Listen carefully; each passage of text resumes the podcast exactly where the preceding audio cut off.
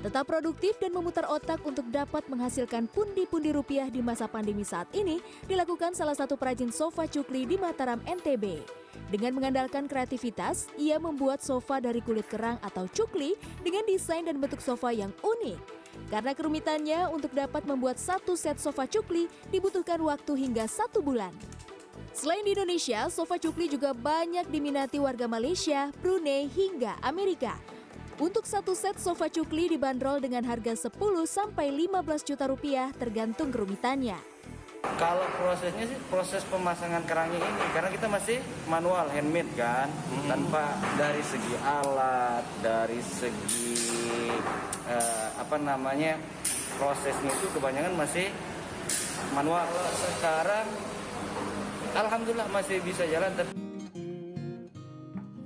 Lain lagi dengan pria yang satu ini. Ia memilih menggeluti bisnis sebagai perajin horsebow atau busur panah tradisional untuk berkuda. Berkat keuletannya, busur panah yang dibuat dari bahan kayu dan fiber ini mampu menembus pasar luar negeri seperti Malaysia dan Amerika. Untuk membuat sebuah busur panah perlu kesabaran dan ketelitian.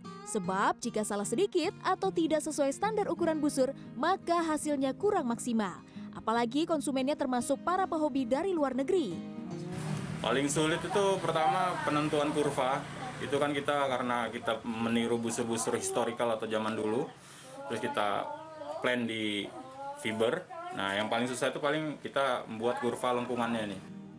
Harga untuk satu busur panah anak-anak ia jual Rp300.000. Sedangkan busur panah dewasa ia patok 1 juta rupiah. Dalam sebulan ia mampu mengantongi untung hingga 20 juta rupiah. Tim Liputan CNN Indonesia.